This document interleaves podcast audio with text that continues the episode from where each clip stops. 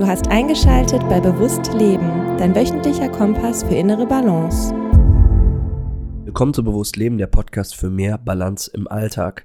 Ich bin heute alleine am Start und zwar ohne den Frederik, aber auch nur, um diese Podcast-Episode gewissermaßen zu introduzieren, weil wir haben nach einer etwas längeren Zeit mal wieder ein Interview am Start und zwar mit den Grünköpfen. Ähm, zu finden sind die Grünköpfe auf grünköpfe.de und es handelt sich hierbei um zwei Freundinnen, die als Journalistinnen arbeiten, Bloggerinnen sind und Sportlerinnen sind. Und die beiden möchten nicht mehr auf Kosten der Umwelt leben und besprechen deswegen auf ihrem Blog, in Reportagen und in allen möglichen Selbstversuchen, ähm, wie wichtig ein nachhaltiges Leben ist und wie man das gerade bei uns in der Gesellschaft auch wirklich alltagsgerecht implementieren kann. Also sehr, sehr spannend. Ich halte meine ähm, Introduction, sorry für den Anglizismus, mal wieder wie so immer, ähm, meine Einführung hier kurz, weil ich habe Caro im Interviewgespräch. Es handelt sich bei den beiden um Anita und Caro. Ich habe ähm, eine von den beiden äh, erwischt und ähm, mich mit ihr getroffen und sie wird auch nochmal die Grünköpfe äh, im Interview vorstellen und wir werden auch gezielt dann in der Episode auch nochmal über Dinge sprechen, die die beiden aktiv umgesetzt haben, zum Beispiel wie das Blogging Cologne. Was das genau ist, erfahrt ihr äh, in dieser Podcast-Episode. Und dann würde ich sagen, viel Spaß damit. Und ähm, ja, wir hören und sprechen uns as soon as possible. So, wunderschönen guten Tag. Ich sitze hier mit der Caro Köhler von den Grünköpfen und ähm, ja, Grünköpfe, ich habe es ja gerade schon im Intro erwähnt, äh, sind uns aufgefallen im Web und auch eigentlich über äh, einen gemeinsamen Arbeitsplatz und zwar hier bei äh, 1 Live. Und ich möchte dich eigentlich fragen, also erstmal schön, dass du hier bist, Caro, hi. Ja, danke, dass ich hier sein darf. Und ich würde dich eigentlich gerne fragen, ähm, wie ist es zu Grünköpfen gekommen und äh, wer steckt da eigentlich genau hinter? Also hinter Grünköpfe stecken äh, die Anita Horn, meine Kollegin und Freundin und ich. Ähm, uns ging es so ein bisschen darum, dass wir im Alltag gemerkt haben, ähm, wir wollen irgendwie gerne nachhaltiger leben, aber wir wissen nicht so genau, wie das eigentlich funktioniert. Also wo fängt man am besten an? Und dann haben wir uns überlegt, dass wir ein Jahr lang uns jeden Monat ein anderes Thema angucken, wo wir was im Alltag verbessern können und was auch wirklich im Alltag machbar ist. Also klein anfangen. Okay, und ähm, das, das klingt natürlich jetzt nach vielen Themen. Wie, wie seid ihr auf die Themen gekommen? Ja, wir haben uns halt äh, angeguckt, was ist so im alltäglichen Leben wichtig. Ne? Also wo sind wir damit konfrontiert, dass wir ähm, nicht nachhaltig leben? Also es gibt natürlich ja auch viel gesellschaftliche Debatte darüber. Also zum Beispiel ist Plastik ein großes Thema. Also war das natürlich für uns dann auch ein Thema. Dann Ernährung ist ein Basisthema, brauchen wir jeden Tag. Wohnen, also wir haben halt Kleidung, ne? also wirklich so die Alltagsthemen versucht zu beleuchten. Das ist ja auch wirklich das, was wir probieren im Podcast auch immer mit ähm, Beispielen voranzutreiben. Wir hatten zum Beispiel eine, eine ähm, Episodenreihe mit Nachhaltigkeit im Badezimmer zum Beispiel, wie viele Plastikprodukte man da nutzen kann und welche nicht. Und genau, das geht, äh, ist eine super Richtung. Äh, aber wie ist es ähm, entstanden, also nochmal zum Entstehungsprozess, ähm, dass man sich für ein Jahr entscheidet und da auch wirklich ein Pro äh, Projekt umsetzt? Ich glaube, wir sind beide so Selbstversuchskandidaten, dass wir irgendwie gerne äh, Dinge auch wirklich dann direkt konkret ausprobieren und ähm, ich finde, das ist eigentlich auch die beste Art und Weise, um da einzusteigen.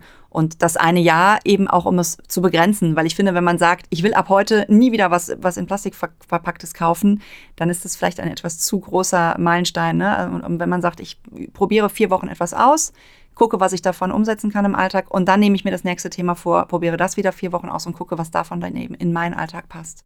Also das ist so ein bisschen ähm, wahrscheinlich auch die, die Herangehensweise, wo es dann für denjenigen, der euch folgt, vielleicht auch dann mal irgendwie zu einem Erfolg kommt, wo man sagt, okay, das äh, will ich längerfristig ins Leben implementieren? Ja, das geht, darum ging es uns im Endeffekt, um die Alltagstauglichkeit, weil ich finde, diese ganze Debatte um Nachhaltigkeit, die erschlägt einen manchmal auch, weil man das Gefühl hat, man darf eigentlich gar nicht mehr aus der Tür gehen, weil man macht irgendwas falsch, man produziert CO2 oder Müll oder macht sonst irgendwas gegen die Umwelt. Ähm, das ist ja im, im Endeffekt natürlich auch so, dadurch, dass wir leben, hinterlassen wir Spuren. Ähm, aber uns war es halt wichtig, das wirklich auf den Alltag runterzubrechen und darauf, was ist eben im Kleinen machbar, weil nicht jeder hat super viel Zeit und Energie, sich damit auseinanderzusetzen und im Alltag eben auch, manche Dinge sind einfach wirklich aufwendig. Und deswegen war es uns wichtig zu gucken, was geht im Kleinen. Okay, super spannend. Ähm, eine konkrete Aktion, wodurch äh, ich persönlich auch auf euch aufmerksam geworden bin, äh, ist die, das Plogging. Ähm, und Plogging Cologne ist ja so ein Ding, was ihr durchgezogen habt. Ähm, ja, kannst du genau erklären, was das ist und was ihr da gemacht habt oder was ihr da macht?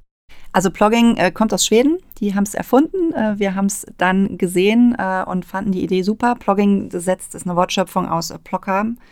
Ähm, Im Schwedischen bedeutet es so viel wie aufsammeln, also jetzt mal sehr grob übersetzt, und Jogging natürlich. Ne? Das heißt, äh, die Idee ist, man läuft mit einer Tüte los, wenn man joggen geht. Und äh, was man auf dem Weg so an Müll findet, hebt man auf. Und ähm, wir haben äh, dann irgendwie gedacht, das ist doch was für unsere Lauf-Community, weil wir da beide relativ gut vernetzt sind. Sorry, welche Community? Die, die Läufer-Community in Köln. Also ähm, gerade Anita ist da sehr gut vernetzt. Die ist, äh, also hat ihren ersten Ironman letztes Jahr gemacht. Ich bin mehr so Laufanfängerin, treibe mich da so ein bisschen in anderen Regionen rum. Aber wir kennen halt sehr viele Läufer in Köln. Haben irgendwie gedacht, das wäre doch cool, wenn man das als Gruppengeschichte machen würde und ähm, haben dann eben eine Veranstaltung bei Facebook gemacht und das ist total durch die Decke gegangen. Also haben wir nicht mit gerechnet, welche Wellen es schlagen würde, aber das ist richtig groß geworden und das ist richtig toll. Glaubst du, also das beantwortet schon eine äh, Frage, die ich dann darauf eigentlich hätte stellen wollen, wie ihr darauf aufmerksam gemacht habt. Glaubst du, dass es in äh, einer Großstadt wie Köln einfacher ist, Leute dazu zu bewegen, als jetzt zum Beispiel auf dem Land? Ähm, ich glaube, Ach, ich würde das gar nicht so sagen. Ich habe mit einer Freundin vom Land mich letztens über, die, äh, über den Müll nach Silvester unterhalten. Und die hat gesagt, bei uns auf dem Dorf würde das so überhaupt nicht passieren, weil da jeder jeden kennt und jeder vor seiner eigenen Tür sauber machen würde. Ähm, in Köln liegt ja jetzt noch äh, Silvestermüll rum, ne, von Böllern und so. Ähm, ich glaube, auf dem Land gibt es ja auch viele Gruppen, die sich irgendwie gegenseitig motivieren. Weiß ich nicht, Freiwillige Feuerwehr, die gehen ja auch Müll sammeln. Ähm, ich glaube, dadurch, dass es so ein bisschen so Lifestyle-mäßig klingt, ne, Blogging, irgendwie was Neues, neues Wort, kennt noch keiner, funktioniert es in der Großstadt wahrscheinlich ganz gut. Man muss aber auch sagen, von 100 Leuten, die sich für, für, die, für die Veranstaltung interessieren, kommen dann am Ende 10, wenn es gut läuft. Ne? Also da sind wir schon zufrieden mit. Es ist jetzt auch nicht so, als würden die Kölner in der Großstadt alle total interessiert am Müllaufräumen sein. Okay. Ähm, du hast gerade Neujahr angesprochen, ihr habt ja auch ein Neujahrsblogging gemacht. Und was war da dann anders? Wahrscheinlich die Berge an Müll, aber vielleicht noch irgendwie was? Haben da mehr Leute teilgenommen oder war da irgendwie signifikant irgendwie was anders als bei anderen Blogging-Veranstaltungen? Es waren nur ein paar Läufer dabei, die gesagt haben, wir wollen mal mehr laufen und äh, mhm. die das einen guten Einstieg fanden ähm, weil man halt gleichzeitig auch noch was Gutes tut. Ansonsten war natürlich die Art des Mülls einfach eine andere. Und ähm, das ist auch so ein bisschen was, etwas, was ich nicht so ganz verstehen kann. Warum? Also ich kann es natürlich nachvollziehen, die Leute sind betrunken, böllern ihren Krempel ab, lassen es auf der Straße liegen, weil sie betrunken sind und keinen Bock haben, es aufzuräumen. Wäre halt schön, wenn jeder am Tag danach irgendwie vor seiner Tür kehren würde. Ähm, wir sind auch wieder angesprochen worden mit dieser üblichen Frage, warum nehmt ihr denn äh, den Abfallwirtschaftsbetrieben die Arbeit weg? Die bezahlen wir doch dafür. Und ich finde gerade Silvester ist einfach ein total gutes Beispiel dafür, dass es so nicht funktioniert. Also das, ich finde, das ist einfach eine sehr schräge Einstellung zu sagen, ja, gib dir die Müllabfuhr, ich lasse meinen Scheiß da liegen. Da tritt es halt sehr deutlich zutage dann einfach. Was natürlich bei der ganzen Thematik ähm, noch sehr, sehr wichtig ist, finde ich, da haben wir in unserer ähm, Comeback-Folge jetzt, also wir haben ja ein paar Monate Pause gemacht, äh, drüber gesprochen haben, ähm, äh, braucht man das denn überhaupt, diese ganze Böllerei? Und wenn wir über Nachhaltigkeit reden, ähm, ist das nicht einer der größten verschwenderischen Akte, die wir uns hier so äh, erlauben eigentlich, ne? in unserer ähm, heutigen Zeit und auch in, in der westlichen Kultur? Ich finde, das ist ein sehr, sehr schwierig zu diskutierendes Thema. Mhm. Also bei mir reichen ein paar Wunderkerzen, auch die machen Müll, klar. Ähm, ich finde, es, es kann ja vielleicht auch irgendwas dazwischen geben. Ne? Es gibt ja die Ideen für zentral organisierte Feuerwerke, was ich nicht so schlecht finde. Ähm, aber ich finde, es gibt auch noch einen Unterschied zwischen, ich habe die ganze Böllertheke leer gekauft und zwischen, ich werfe ein paar Knaller und entsorge den Müll hinterher ordentlich. Weil wir haben natürlich in, in einer Gesellschaft, wo es nur um YOLO und äh, ne, Carpe Diem geht, ähm, haben wir natürlich eine sehr starke Spaßorientierung und du wirst die Menschen nicht dazu bekommen, dass sie von heute auf morgen auf ihren Spaß verzichten und das finde ich wäre auch ja schade, ne? aber es wäre halt schön, wenn, wenn sich alle ein bisschen mehr bewusst werden würden, zu was dieses Spaß haben führt und wie ich verantwortungsvoll damit umgehen kann. Ne? Das heißt, mhm. ich kann weniger böllern und ich kann dafür sorgen, dass ich die Sauerei hinterher wegmache. Das wäre ja schon mal viel gewonnen. Dann sind wir nämlich beim Thema Werte und Normen, ne? vielleicht auch wie man erzogen wurde oder was man sich auch selber aneignet oder mit wie sich das so gestaltet, mit wem man sich umgibt. Und dann ist das, das Thema so, ich mache also Müll, produziere Müll und räume es dann auch von der Straße weg. Ähm, ja, hängt halt viel damit zusammen, wie ist man äh, konstituiert, ne, bezüglich seiner Werte.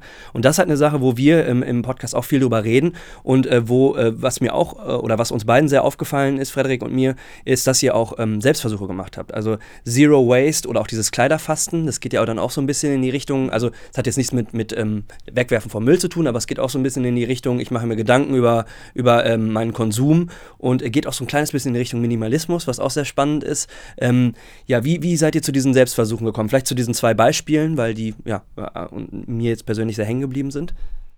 Ähm, ja, wie gesagt, das war ja diese, diese Alltagsorientierung, dass wir gesagt haben, wie können wir nachhaltiger leben? Und das sind natürlich einfach zwei sehr, sehr große, ähm, zwei sehr große äh, Punkte im Leben, sind natürlich unsere Kleidung und unser Konsumverhalten. Hauptsächlich durchs Essen entsteht ja Müll, aber natürlich auch durchs Online-Bestellen.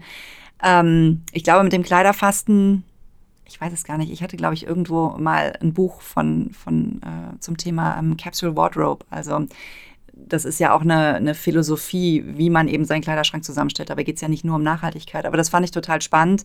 Dann habe ich meinen Kleiderschrank aufgemacht und habe gedacht, okay, gut, da muss mal dringend Ordnung rein. Also ich glaube, das, das hat sich irgendwie so von selbst ergeben. Ne? Man redet über nachhaltige Kleidung, guckt in den Kleiderschrank und sieht Made in Bangladesch und ähm, dann fängt man halt an, sich Gedanken zu machen. Und ich muss sagen, dass ich da selbst ja, im Nachhinein betrachtet erschreckend naiv war, also erschreckend wenig darüber nachgedacht habe, wo meine Kleidung herkommt, wie sie produziert wird und dass ich äh, durch diesen Selbstversuch und durchs Aussortieren da eine ganz andere Einstellung zu bekommen habe. Auch viel mehr gebrauchte Sachen jetzt zum Beispiel kaufe und verkaufe. Ne? Also ich habe, ähm, ähm, ich habe auch mit Triathlon angefangen, wollte ein Rennrad haben und ähm, das Geld für das Rennrad habe ich komplett dadurch, dass ich gebrauchte Sachen verkauft habe, mir verdient. Und das fand ich irgendwie auch nochmal so einen schönen Gedanken zu sagen, ich habe Dinge zu Hause, die einen gewissen Wert haben und den Wert kann ich eintauschen gegen etwas anderes, was mir was wert ist. Und das ist ja auch so ein Kreislaufgedanke. Ja, ja, ja. Äh, eine interessante Ergänzung vielleicht auch noch, also das ganze Thema Konsumverhalten ist ja ähm, ähm, auch so ein bisschen darauf basiert, wo finde ich eigentlich mein Glück im Leben? Ne? Ist es durch, durch irgendwas zu kaufen und möglichst viele neue Dinge zu kaufen und mich dann wieder an einem neuen Produkt oder einem neuen Kleidungsstück zu erfreuen oder möglichst dekadent zu essen? Ähm, oder ähm, finde ich mein Glück eher darin, in dem, was ich tue im Leben und ähm, kann dann mir auch so ein bisschen, ähm, kann dann sozusagen mein Konsumverhalten auch äh, ein bisschen zurückfahren. Ne? Das sind ja so ein bisschen so zwei Ansätze, oder? Ja, ich würde sagen, vielleicht ist der Ansatz, also für mich ist er zumindest anders zu konsumieren. Und das hängt ja dann auch wieder mit dem, was tue ich im Leben zusammen. Ne? Also auf den Markt gehen, frisches Obst und Gemüse vom regionalen Bauern kaufen und daraus was Leckeres zu, zu zaubern zu Hause ist ja ein anderes Tun, als ich es tue, wenn, wenn ich irgendwie bei, bei irgendeinem Lieferanten was bestelle und irgendeinen Glutamatkrempel dann geliefert bekomme. Das heißt, ich kann ja sowohl nachhaltig handeln als auch handeln, dass es mich glücklich macht. Also ich finde, das ist halt so eine ganz wichtige Erkenntnis, dass sich das nicht ausschließt. Ja. Also das lang, nachhaltiges Leben ist nicht langweilig oder spaßbefreit, sondern ähm, es macht eigentlich am Ende glücklicher. Also der leerere Kleiderschrank macht mich deutlich glücklicher als der volle und der Verzicht darauf, irgendeinen Kram zu kaufen, den ich nicht brauche, genau genommen. Also natürlich denkt man in dem Moment, man braucht das unbedingt. Ähm, also mich, mich hat das Reduzieren im Endeffekt befreit und glücklicher und zufriedener mhm. gemacht. Kann ich nur nach, also kann ich nur bestätigen. Ähm, was dafür, glaube ich, notwendig ist, ist eine äh, emotionale Erfahrung, die man damit, damit macht. Ne? Sich die Zeit zu nehmen, ähm, ja, äh, wirklich Nachhaltigkeitserfahrungen zu machen und dann zu sagen, alles klar, cool, das ist was für mich, für mich hiermit auch wirklich glücklich. Weil wenn du die, glaube ich, nicht machst, die Erfahrungen, dann passiert auch nicht so viel im Leben. Ne? Ja. Ähm, da will ich nämlich die, damit will ich die Überleitung, darum sage ich, dass die Überleitung schaffen, eigentlich zu einer, noch einer zum Schluss so ein bisschen so eine allgemeine Diskussion. Ihr klärt viel über Fakten auf, was super wichtig ist, also Reportagen, Interviews, so wie jetzt hier auch, ne? Ähm, oder die Selbstversuche und ähm, wie gesagt, ihr habt auch, glaube ich, mit ähm, WDR 2 zusammengearbeitet. WDR 5, ja. Bei WDR 5 haben wir immer einmal im Monat erzählt, was wir vorhaben und was die Ergebnisse waren und haben dann zu, zu Einzelthemen, ne? also zum Beispiel, wenn man sich mit Soja mal intensiver beschäftigt, was das eigentlich für die Landwirtschaft bedeutet und äh, wie viel Soja eigentlich überhaupt nur in das Veganer- und Vegetarieressen fließt und wie viel in Tierhaltung und so. Das wissen viele Leute immer noch nicht.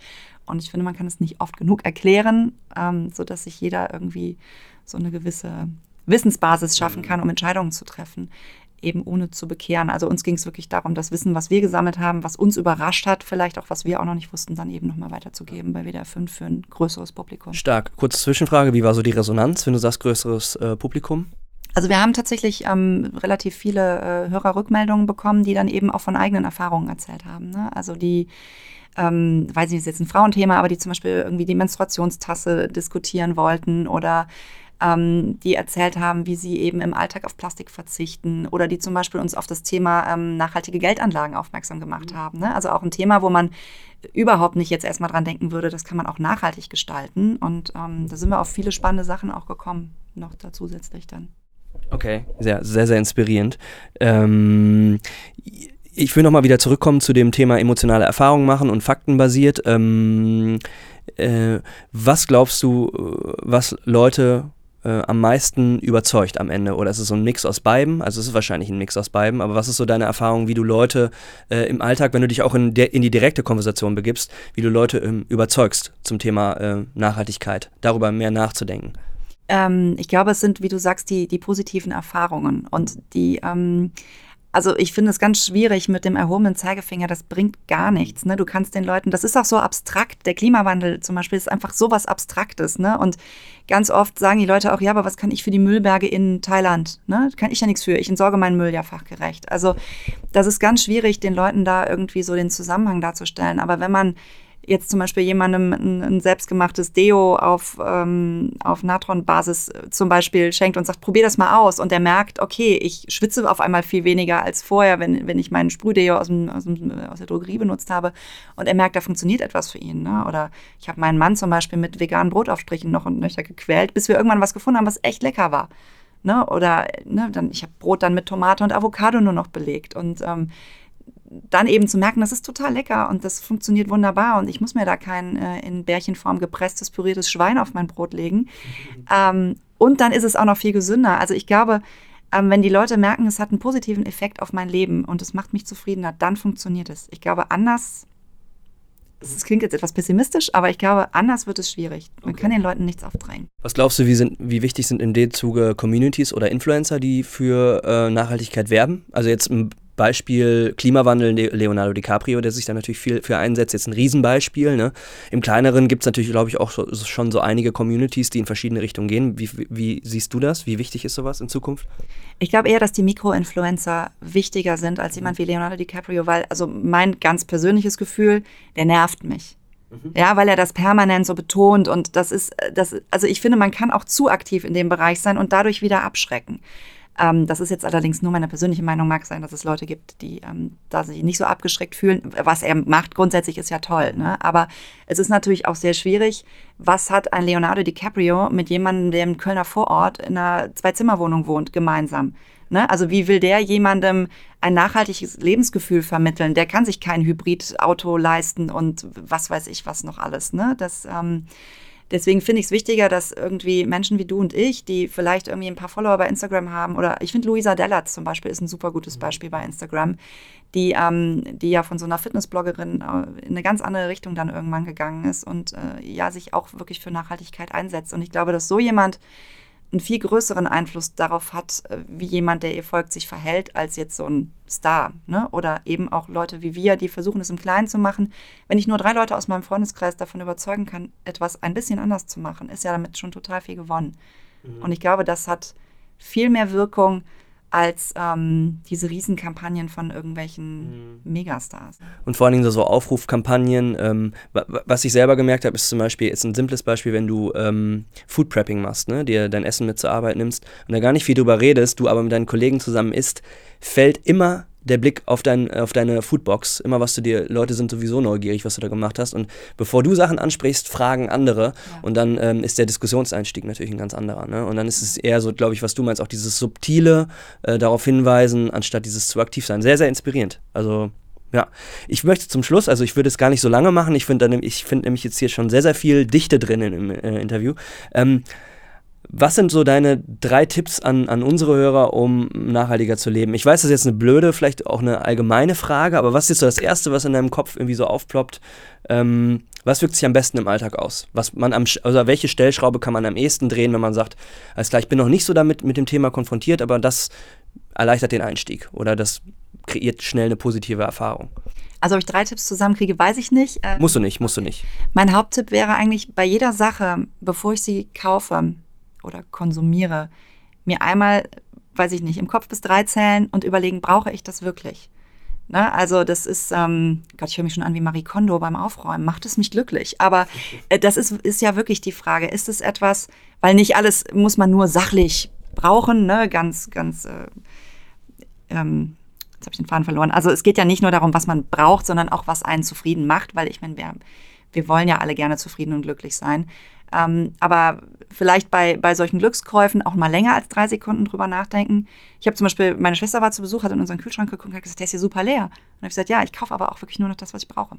Ne? Also ich kaufe das, was ich an dem Tag koche und dann gehe ich wieder einkaufen. Gut, andere Leute kaufen für eine ganze Woche ein, aber ähm, vielleicht hat das auch was mit Planung zu tun. Also besser planen, was man möchte und bei Glückskäufen vielleicht eine Nacht drüber schlafen und überlegen, ist das wirklich was, was mich glücklich macht oder brauche ich es eigentlich gar nicht. Ja, ich finde das als so einen finalen Tipp eigentlich super stark. Wollen wir es hierbei belassen? Ja, also wenn davon jemand was mitnehmen kann. Ich bin übrigens, äh, was mir auch noch ganz wichtig ist, ist, ich bin nach diesem Jahr mit Sicherheit überhaupt nicht perfekt. Also ich mache auch noch ganz viel verkehrt.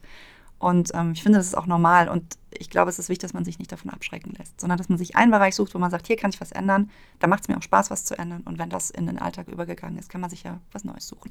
Da sage ich noch eine Sache eben hinten dran. Und zwar ähm, ist mir da eine, ist immer schön, nochmal eine Geschichte zu erzählen. Ähm, wir machen diesen Bewusst Leben Podcast ja auch schon ein bisschen länger. Und ähm, ich bin dann trotzdem ähm, irgendwann mal über die Straße gelaufen und habe mir einen To-Go-Kaffee in diesem Plastikbecher mit einem Plastikkäppchen äh, geholt. Äh, Mache ich jetzt natürlich nicht mehr, weil ich da ganz penibel drauf achte, aber ich hatte da eine Erfahrung, weil mich jemand darauf angesprochen hat, der mich und den Podcast kennt und gesagt hat, Alex, das hätte ich ja nicht von dir erwartet, dass du ähm, äh, dir jetzt sowas kaufst.